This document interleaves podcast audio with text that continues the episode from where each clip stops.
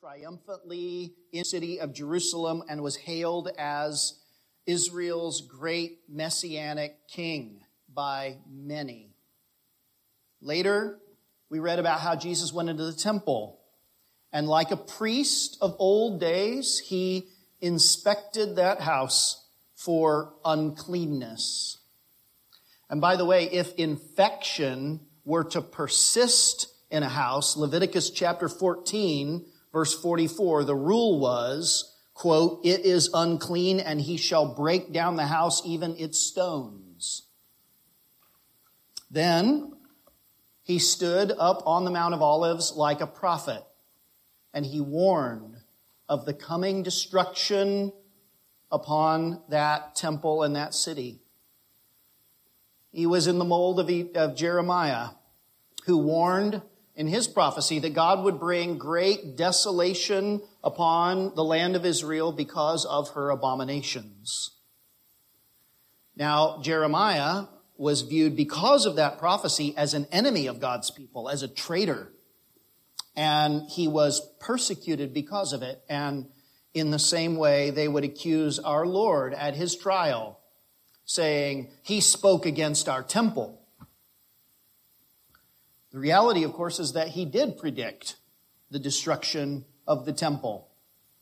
And in fact, the raising of the temple again in three days, which seemed ludicrous to them, but seems wonderful to us with eyes of faith who realize that Jesus Christ is the true temple, right?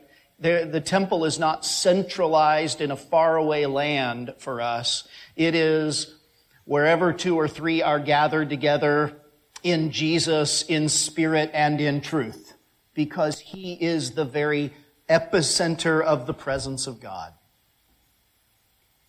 The destruction of that temple, that earthly temple and that city, was a, on the one hand a part, a, an preordained part of God's plan of salvation, his grand plan for history but on the other hand, it was part of his judgment on Israel's ongoing unbelief. In Matthew chapter 24, verses 4 through 35, I believe we're seeing Jesus predicting the destruction of that city, the prediction of that judgment the course of the conversation runs like this in four easy steps. The disciples say, Look at the temple. Jesus says, It will be destroyed. They say, When? He says, This generation will not pass away until all these things take place. Now, this final paragraph of that section really two paragraphs, but the final paragraph before the closing summary paragraph focuses on this topic, the coming of the Son of Man. And that's the topic for the sermon this morning. The coming of the Son of Man. Beginning with our text in verse number 29.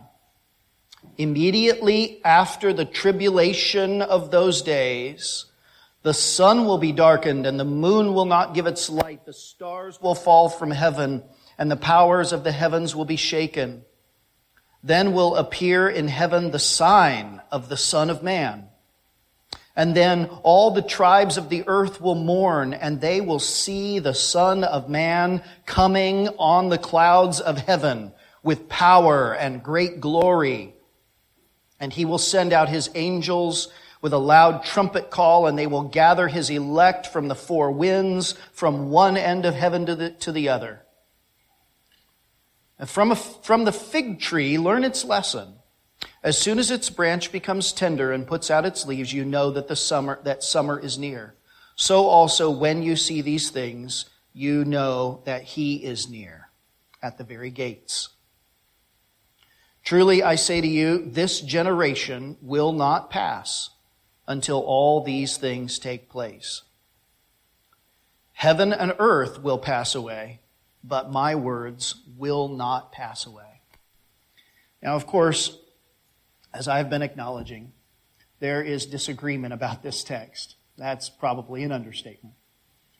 And I think the main disagreement with regard to this passage that we're looking at has to do with the nature of this coming that he's talking about here, right? You will see the Son of Man coming in the clouds of heaven with power and great glory. What is that? Well, there are two broad answers.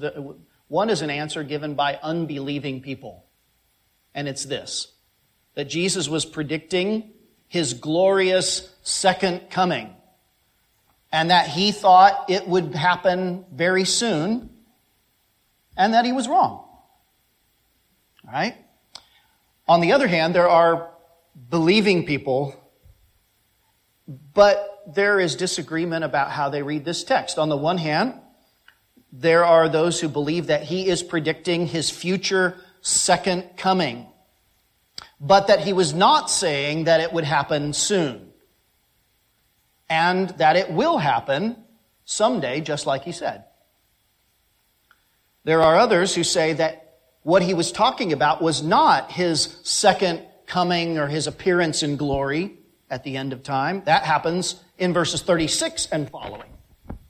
Rather, he was talking about his enthronement, and that he said that what he was talking about would happen soon, and in fact, did happen and unfold exactly as he said. Now, we should all of us in this room fit into one of those two second categories, right? we are looking at this as believing people.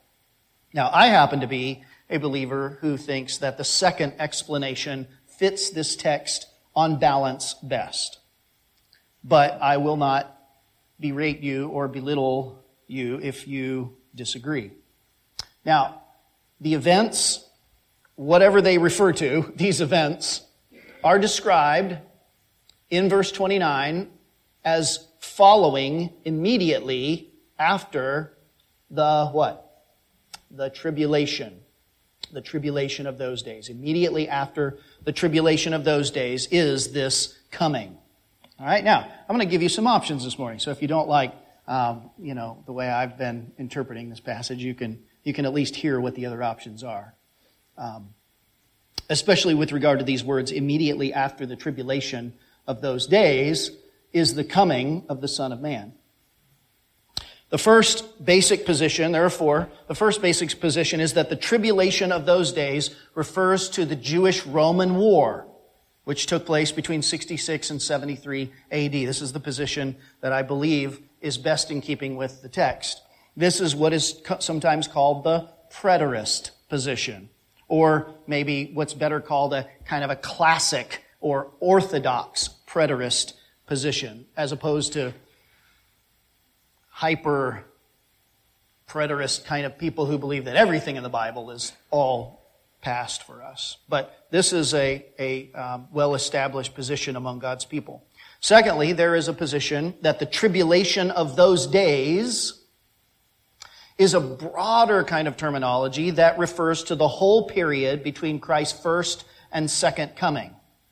That that period um, in the end, will be characterized more or less by various trials and tribulations for God's people. After all, the Bible says that we all who live godly in Christ Jesus will suffer persecution. This is sometimes called the idealist position. Ideal in this, idyllic in, in the sense that, that's probably not the right way to say it, but, uh, but that, that, there's no specific uh, point in time that it's referring to. The third basic position is that the tribulation of those days refers to a short, intense period of persecution that will happen in the future just before Christ returns again. This position is sometimes called the futurist position. That is a kind of futurist position that is it's classically been expressed throughout church history. You might call it the traditional futurist understanding. A great period of tribulation before Christ returns. And then there is finally um, those who believe that the tribulation of those days refers to a period of judgment upon national Israel that is still yet in the future. This is the position that is known as dispensationalism, which is a kind of more recent flavor of futurism. And of course, the challenge with that, I think particularly, is that this coming of Christ is said to be immediately after the tribulation of those days.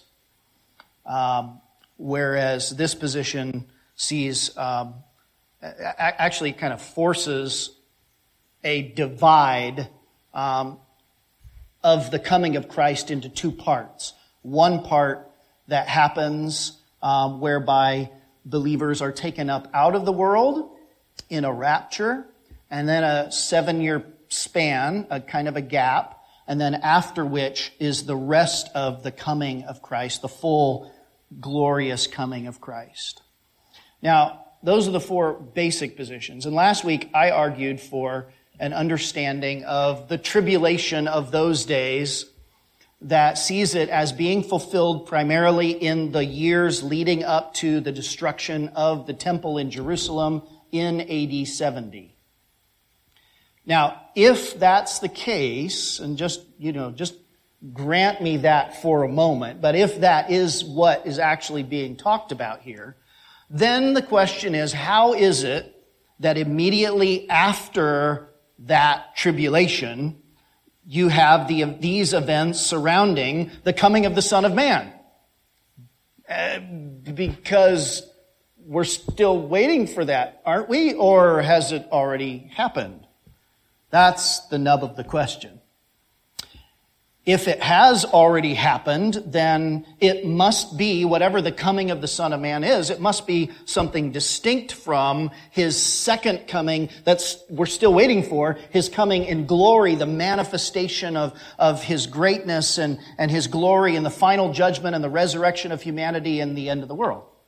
So it must be something distinct from that. And I think in answer to that question, there are two very important uh, helps, two sets of helps. The first is that not just in one passage in Matthew, but in multiple occasions, Jesus has pointed again and again to a soon time frame for this coming. Let me show you and remind you of these passages. The first is in Matthew chapter 10 and verse number 23 where Jesus had sent out the 12 disciples to go and evangelize the Jewish cities. And he says to them, listen to the timing here. He says, you will not have gone throughout all the towns of Israel before the Son of Man comes.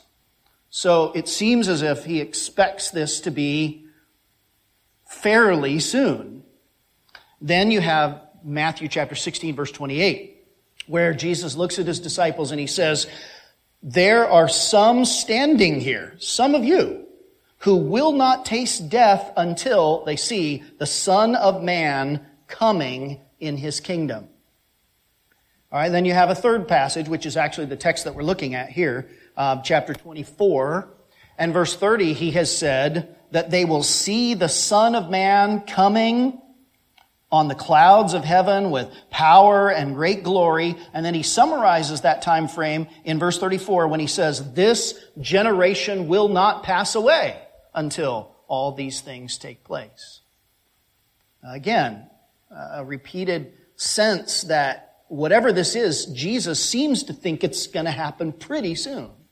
And the final one is Matthew chapter 26 verse uh, 64 when Jesus is on trial before the Sanhedrin, and he looks at the high priest and he says to him, From now on, you, Caiaphas, you will see the Son of Man seated at the right hand of power and coming on the clouds of heaven. From now on. So, in my understanding, if, if these passages are taken at face value, it seems as if this coming, whatever it is, is to take place soon after Jesus' earthly ministry. Now, that's one set of helps. The other set of helps, or the other help, are, is the Old Testament background from which these, this terminology is drawn. I think a lot of our confusion, I think, anyway, at least it was for me. A lot of my confusion was that I, re- I was, I grew up very familiar with the New Testament. And rightly so. But the Old Testament was kind of a, a closed book to me. I didn't, I didn't think about it as, as deeply and study it as much. And, and I, I didn't have even a kind of proper framework for really reading it in a way that, that made it as valuable to me. Um, but I think the Old Testament background really helps to shed light here. So, what is the key phrase then that's under dispute? It is the idea of the Son of Man coming. The Son of Man coming in power and glory um, in the clouds and so forth. Um, and, and really, to just kind of bring it all down to the, to the kernel of it, there is, a, there is an important subject and there's an important verb. The Son of Man and this verb of coming. Both are important. Both are used in every single one of the time references in the Gospel of Matthew used together. So first of all, the, the title, Son of Man, that should by now conjure up for us certain um, Old Testament texts and one Old Testament text in particular that really stands out and uses this imagery in, in a really powerful vision, and that is Daniel chapter 7. If you have the habit, which I think is a great habit of sort of keep taking notes or maybe even jotting little things in the margin of your Bible, um, then jot Daniel 7 right beside this so that you can compare those. In Daniel 7, we won't read it because we have at least once or twice before in this series, but in Daniel chapter 7, you remember the context that there is, it's as if Daniel is transported to the throne room of God. And there's this convening of a royal court, right? You've, the throne is set up and there's this huge entourage gathered for a, what is apparently a, coronation, really. And, and then there is someone, um, like a man He's called a son of man or one like a son of man, and yet he rides on clouds like a, on a cloudy chariot like God himself. So he's like a man and like God, and he comes into this throne room and he comes before the Ancient of Days upon his throne to, to God himself, and he is presented to God and given eternal authority over all men on earth. And Jesus Christ grabs hold of that language, son of man language, and he said, he uses that for himself more than I think almost any other kind of terminology to refer to himself. He's saying, you know what Daniel said back in Daniel 7? That's me. That vision that he had, that was about me. Okay? I am the son of man. He was that great Son of Man, who, because of his perfect obedience in his human, um, uh, his human obedience in his time of humiliation, he was exalted to be head over all things. Now, that's the important subject. The important verb is the word come or coming. The same one used in every one of these time texts and used, of course, here in Matthew chapter 24. You will see the Son of Man coming. By now, you are familiar with another word that's often translated coming, which is the word parousia, which is one of the most common terms for the second coming of Jesus in glory, the final um, uh, manifestation of Christ. Right? That is actually not the word used here in Matthew chapter 24, verse 30, when he says, You will see the Son of Man coming in fact, it's not the word here, used here or in any of the other time texts that seem to say that Christ is coming back soon. But it is the word that's found in the Greek text of Daniel, or the Greek translation of the Old Testament. In Daniel chapter 7, verse 13, again, here's the text in Daniel, and this is the word that's used. Behold, with the clouds of heaven there came one like a son of man, and he came to the Ancient of Days and was presented before him. So here's the important thing that I think really just turns on the light for me. That this coming is not a coming to earth of the Christ. This is a coming to be presented to God in the throne room of heaven. This is a royal presentation, if you will. This is not just merely going from one place to another. This is a, a being presented at court before the entire royal entourage. He will come and to the throne and to receive his kingdom. In other words, the Son of Man's coming here, I think, is exaltation language. It's enthronement language. It's coronation language. It's the language of glorification. And it, the reference here is to that period of Christ's exaltation as distinct from his humiliation, right? We divide Christ's ministry in two broad categories his humiliation or his descent and his exaltation. His, this is a reference, his coming before God, his coming in uh, glory here, in power. This is a reference to his um, enjoying of his rightful glory as the obedient Son of Man and his being given the rule over all of the nations as the great end time king. That, I think, is really significant. If you grasp that in Daniel, then it begins to help really, at least for me, just shed light on, on these other texts and why Jesus could say this is going to happen soon. So here's the way I presented it to you in kind of a graph, graphic form.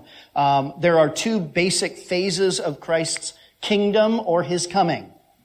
That if, if this is something that's happening soon, it is, and yet it's also happening in two phases. There's an, a form that's already um, manifest, and there's a form in which it's, it's not yet made uh, visible. There, there's an invisible aspect to his reign, right? When he ascends up into heaven, we believe that what? He sat down at the right hand of the throne of God. So he's enthroned at his ascension, which is a huge part of the whole um, story of the uh, work of Christ that I think we overlook. I just heard um, somebody else mention that the other day. We, we forget how significant his ascension is. That was a big deal. Um, and, and he, he, he goes up and he, he, he begins to ride up into heaven in the clouds, so to speak um, and, and to, to be presented as the scripture predicted to the Father to receive his kingdom in obedience for all of his perfect work. Now, this is uh, this is invisible to us. We, he is obscured from their view, right, as he begins to make his way into the throne room of heaven. So his kingdom presently is invisible, but one day it will be visible when he returns to earth. Um, there are several terms that help us to describe that. The term coming, that he will come again. This is usually the, the word parousia, um, that means his presence. Or the term appearing, which is the term for, that we, where we get our English word um, epiphany. Uh, it's, a, it's a sudden manifestation. It's like, here he is, but you can't see him, and then suddenly he'll be manifest. Or another word is the word revelation, from where we get our word apocalypse, which just means an unveiling, a lifting of the veil, a pulling back of the curtain. It's like, here's Jesus on his throne, and it's already true. But we don't yet see it visibly, this rule of Christ. Just, even though it is just as true as it'll ever be. But one day God will pull back the curtain and everybody will say, whoa, yes, he is the King of kings and Lord of lords. And every knee will bow and confess and, and acknowledge what is at that time going to be unmistakable. Right now, people can deny that Jesus Christ is Lord. But one day it will not be able to be denied. It'll be as obvious as the lightning flashing across the sky. I mean, it's, it's going to be absolutely undeniable. At first, Christ is taken up into heaven, enthroned, obscured from our sight. His kingdom is established, but as Luke says in one point, not in ways that are able to be observed. 1 Corinthians chapter 15, I think also on here, he says, Paul says that he must reign until. So it, the, the implication is his reign has begun, uh, and it will continue until he has put all of his enemies under his feet, the la- very last enemy to be put finally under the absolute and visible control of the Lord Jesus Christ is death itself. One day death itself will, will completely cease to be. And then, when everything, even death, is vis- visibly subjected to Jesus Christ, then comes the end and he delivers the kingdom to the Father, and God is all in all. Now, all of that, that part of it, that second half, is not yet. So we're living in this first half, the invisible reign, right? And so the next slide kind of focuses in on that a little bit more. And this is the period in which Christ is enthroned in heaven, but he's not yet returned again, made manifest again. The clouds of heaven are not yet pulled back so that we see him in all of his glory ruling and reigning over us. And the Bible says about this, Hebrews chapter 2, verse 8. Look, look, listen to this. this all of the Bible just really fits this way together. It says that at present, we do not yet see everything in subjection to him. Right? We can't see it. It's not visible. His kingdom is coming in ways that cannot be observed. But, verse 9, he says, but yet we do see. Wait, we, we, we don't see, but we do see? We don't see it visibly, right? You don't say, oh, his kingdom is over here. Come out, come into the secret room or go out into the wilderness. His kingdom is out there. No, it's not like that. You don't have to go find him. His kingdom is invisible. It's among us. But, but at the same time, we see it. We see, he says, him who for a little while was made lower than the angels, we see him crowned with glory and honor. Do you see him? Do you see him? You say, How do we see him? How will they see him? Jesus said to people in his own day, You will see the Son of Man coming in the clouds of glory. What do you mean? If it's a, if his if his if the first stage of his coming is invisible, how can it be seen? And this text answers that question, I think, in part. Verse number 30. Take a look at the text in front of you again. Verse number 30, he says, Then will appear in heaven the what? I'm in verse 30. Matthew 24, 30. Then will appear in heaven the sign of the Son of Man. I guess I just want to make sure you're still alive. I don't know. then will appear in heaven the sign of the Son of Man. Now, I, I, think the more literal wording of this is, is probably better. It's the one I put up on, I, did I put it on the screen or the other one? Uh, yeah, on this screen. So I think the King James has it and the NIV also translate it this way, um, just in a more, you know, linear fashion to the way it's written in Greek. Then will appear the sign of the Son of Man in heaven. And I think that, that all goes together. It's not that the sign is up in heaven somewhere. It's, it's, it's here, visible for us to see. It's the Son of Man who's enthroned in heaven. And he, and he gives us a sign so that we can know that he is, in fact, on his throne. They, they, he's obscured from their view. They don't see him. They don't know. They take it by faith in what he said. But he said, I'll give you a sign that will demonstrate that I am ruling over this world. Even though I'm not with you, I will give you a sign. And when that happens, verse 30 says, then will appear in heaven the sign of the Son of Man, and then all of the tribes of the earth will mourn, and they will what? They will see the Son of Man coming on the clouds of heaven with power and great glory. They will see his invisible enthronement in the heavenly places by seeing the sign of his coming and, and believing it by faith saying, This is what Jesus told us would happen. Now we know, as if we didn't know, but now we are confirmed in this belief that he is in fact ruling and reigning over the world. That, that, that their killing him didn't stop his plan. He, he preached that the kingdom was coming, that the kingdom was here, that he was the king. And, and he is on his throne. And this is the sign. This is the sign he told us about. That's what's going on here. And that sign that he gave to them was this shift from Israel to the nations, culminating in the destruction of the temple and in all of the old covenant types and shadows.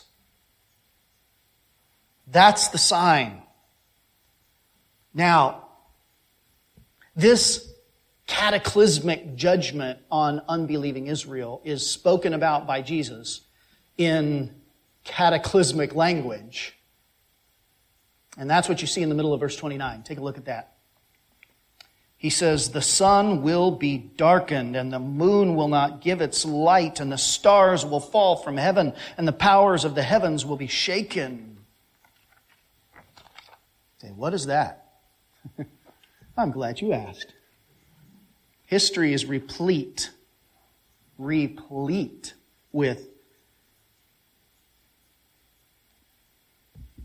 prophecy experts and people very interested in this sort of thing who look for and believe they have found signs in the heavens that Jesus' coming is just around the corner. And this didn't just happen in 1970 and 1982 and 1991. This has happened all through church history.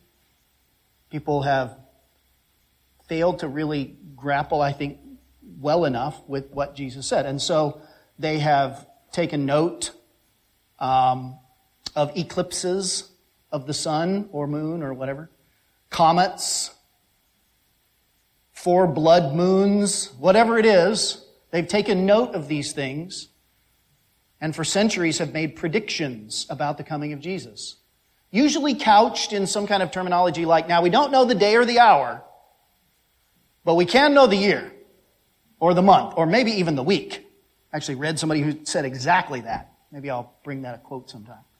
Um, and so they, they said, because, look, he said there would be these signs in the heavens, and we're seeing, look, this is, this only happens every 172 years in history. Did you know that? This, you know, cosmic, whatever it is. Or, you know, some strange, you know, comet coming across the sky. This must be a, sign that Jesus is about to come, right? It's just people have often get caught, have gotten caught up in such predictions in a way that honestly Christianity has lost a lot of its credibility through the years in the public imagination because of such failed predictions. Somebody says, well, are we supposed to take these things literally? Like the sun will go dark and the stars will fall down? And I think um, taking it literally, literalistically here, fails to reckon with the type of literature that it is. Are we to take the Bible literally? Yeah, of course. Most definitely. But if you miss the poetry, then you miss what the Bible is literally saying. For example, Song of Songs, Song of Solomon. Behold, you are beautiful, my love. Your eyes are doves. Literally? Well, we all, you know, maybe we don't all, right? I think we all will say, yeah, that's, that's, that's figurative, right? And um, so Jesus says, I am the door. You say, well, we all know that's figurative. He's not literally a piece of wood that's flat and about that. Right? We know that's figurative, metaphorical. He says, my body is the bread. And we say, we all know that's figurative. Well, wait, now, wait a second. we, we, we, in church history, we haven't all known that one.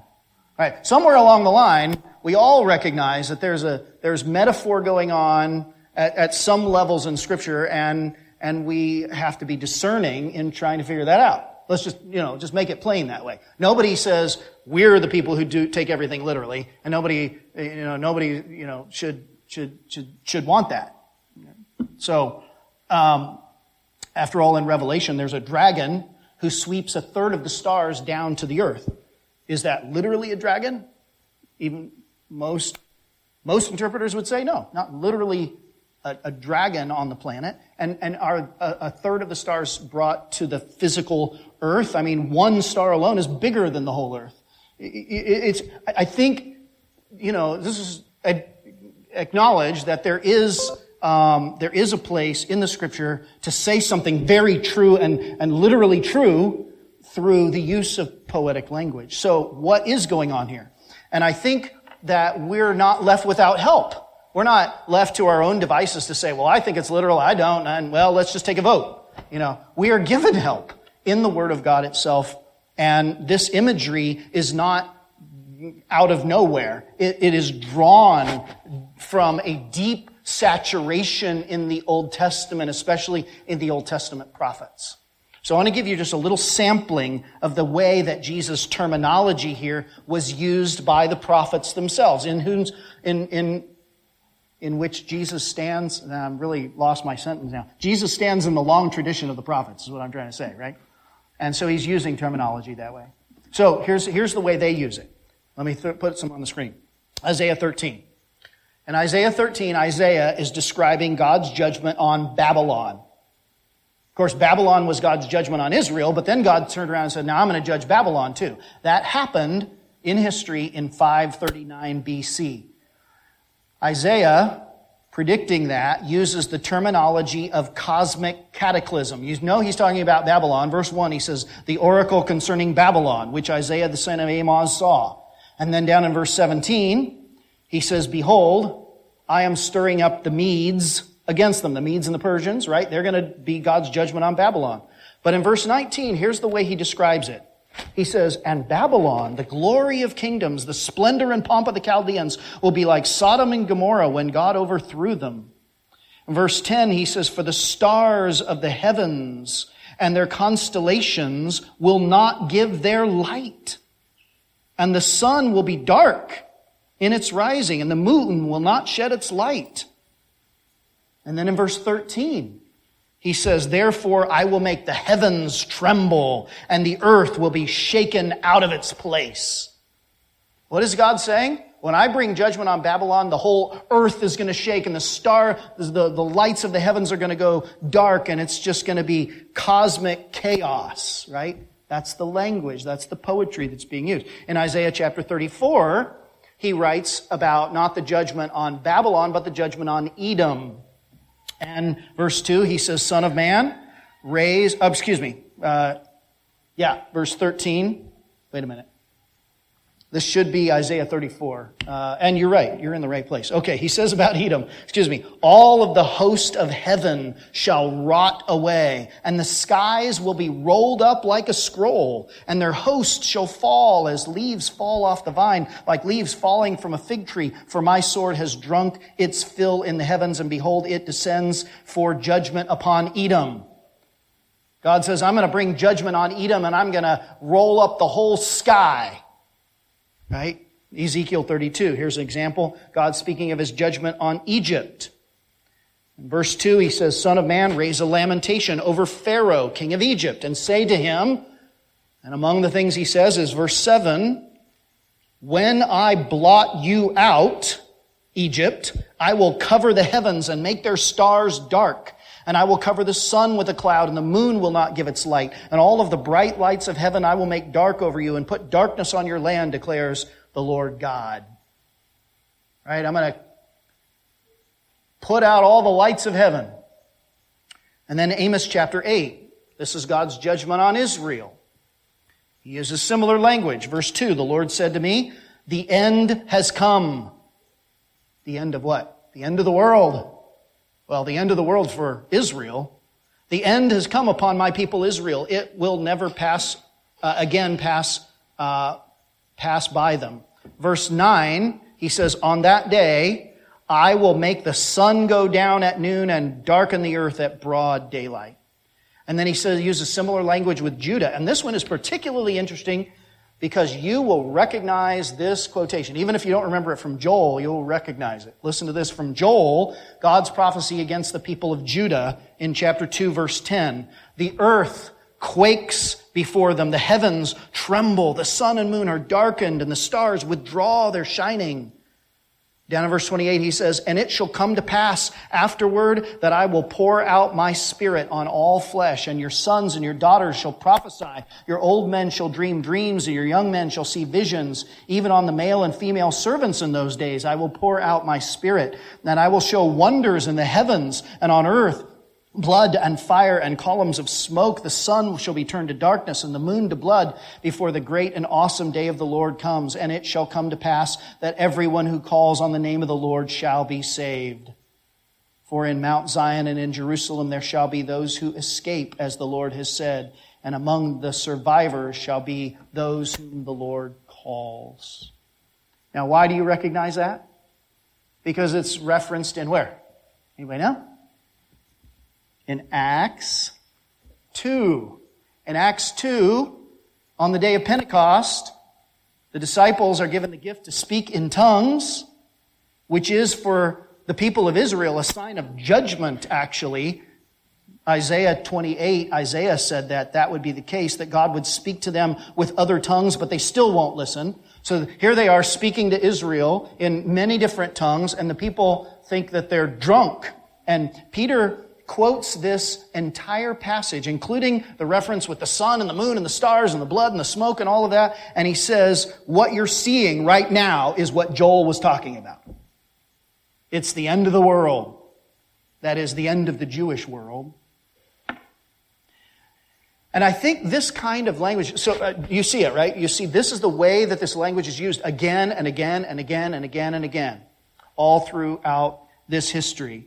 Um, and this kind of language is one element of a broader poetic palette that paints God's judgment as a kind of decreation, a kind of reverse creation that undoes everything that God did on the first, uh, at the beginning of creation, when God made the world, right? In fact, uh, uh, I have time for this, but uh, um, this is when you, you know, you have to call an audible. You have to try to figure out how much can I, can you endure? um, all right. Well, I'll just say we'll, we'll, we'll come back to that maybe at some point, but, but uh, he's speaking of the, the destruction of the universe in, the, in sort of reverse terminology of what he spoke when God made the universe. In other words, he's saying to, to the people that he's speaking to, I will unmake your world. I will decreate it. So this language of cosmic catastrophe is the common language of the prophets for the judgments on the nations. So, so bear in mind then that neither at the judgment of Babylon in the 6th century BC, or at the judgment of Egypt in the 4th century BC, or at the judgment of Edom in the 2nd century, or at the judgment of Israel in the 1st century AD, did the sun and the stars literally fall from heaven. This kind of language, rather, is imagery that is poetic to talk about the end of their world when God will put their lights out, so to speak. We even use this kind of terminology to say, we say, today we say that some event or another was earth shattering. The earth didn't literally fall to pieces. It wasn't literally the end of the world. We, we sometimes say that too, don't we? We're like, oh, it was the end of the world. This is what the Lord is doing. This, this kind of language, though it's less familiar to us, for the Old Testament prophets, they were right at home with this. It was their stock in trade. And Jesus takes up that prophetic mantle in pronouncing judgment on Jerusalem.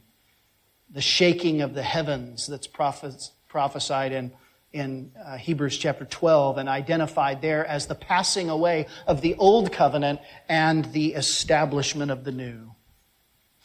I think there's probably little question that all of these judgments are sort of previews of that one great final cataclysmic judgment at Jesus' second coming, the great day of the Lord. In other words, Jesus, even though he is here specifically talking about the destruction of Israel and Jerusalem, it is probably using language that does foreshadow the end of the world. But here the reference is to the physical end of that nation. Now, there's one more element, and only one, that we have to look at in this text, and that is uh, one more element in this sign that Jesus is giving that he is, in fact, where he says he will be, that is enthroned in heaven. The last element of the sign is in verse 30 and 31. He says there, you're following the text, that when the sign appears, then all of the tribes of the earth will mourn.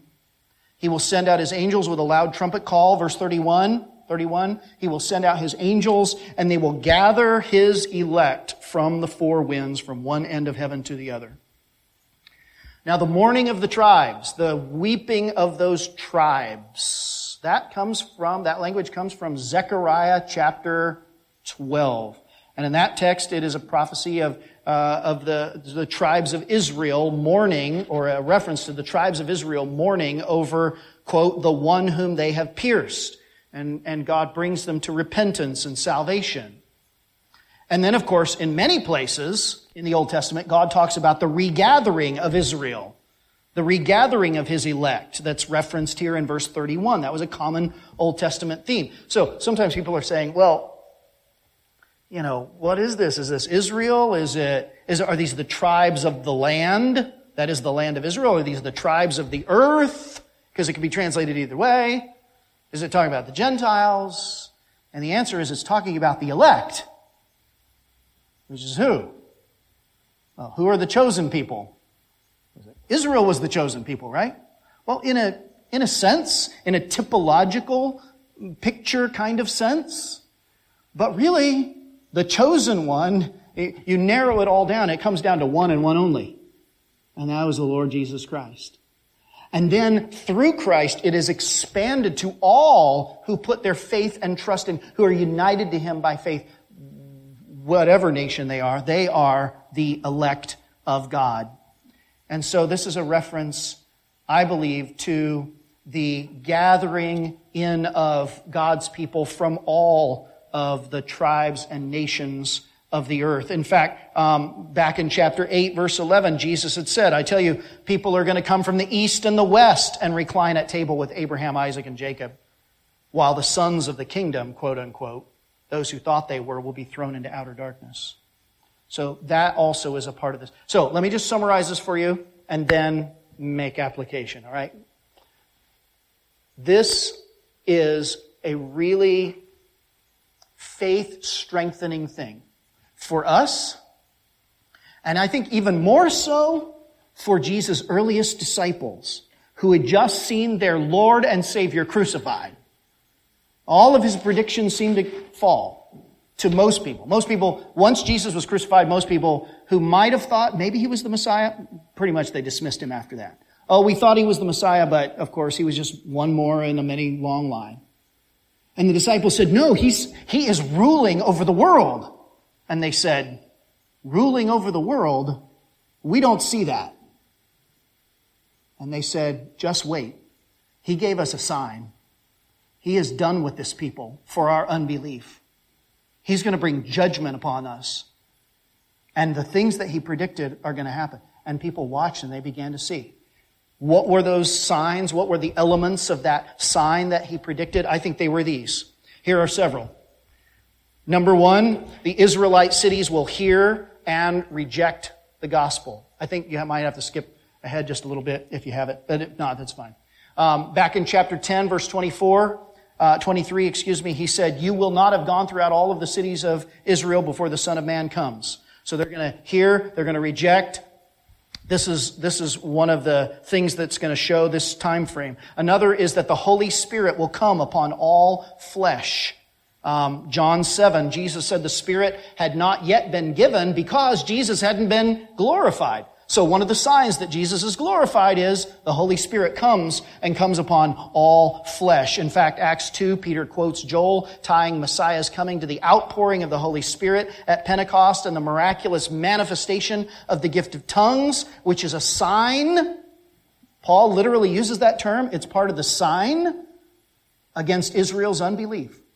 So it is the outpouring of the Holy Spirit and the gift of tongues there at Pentecost. Then thirdly, the gospel turning to all of the Gentiles, to the nations of the earth. We've seen that twice now here in Matthew chapter 24 that Jesus said that's what's going to happen. And then ultimately in the destruction of the city of Jerusalem and especially the temple as Jesus has predicted through that, this entire section. In other words, Jesus said, when you see all of these things begin to happen, one after one, the dominoes begin to fall, all of these puzzle pieces begin to come place, to place, then this is my sign to you that everything I've said to you is true. You can look up to the heavens and know that I'm on the throne. And that's, I think, you know, for us now, all right, so it, I, it, it does have, in some senses, the same kind of effect because we're still in this period, this, this expression of his kingdom that is for human eyes invisible. Look, we, we, we talk, we sing about Jesus ruling and reigning, and the whole world says, Oh, yeah, really? I don't see him. Right? And one of the things that his disciples were able to do was say, Look, everything that he said that would be a sign is coming to pass.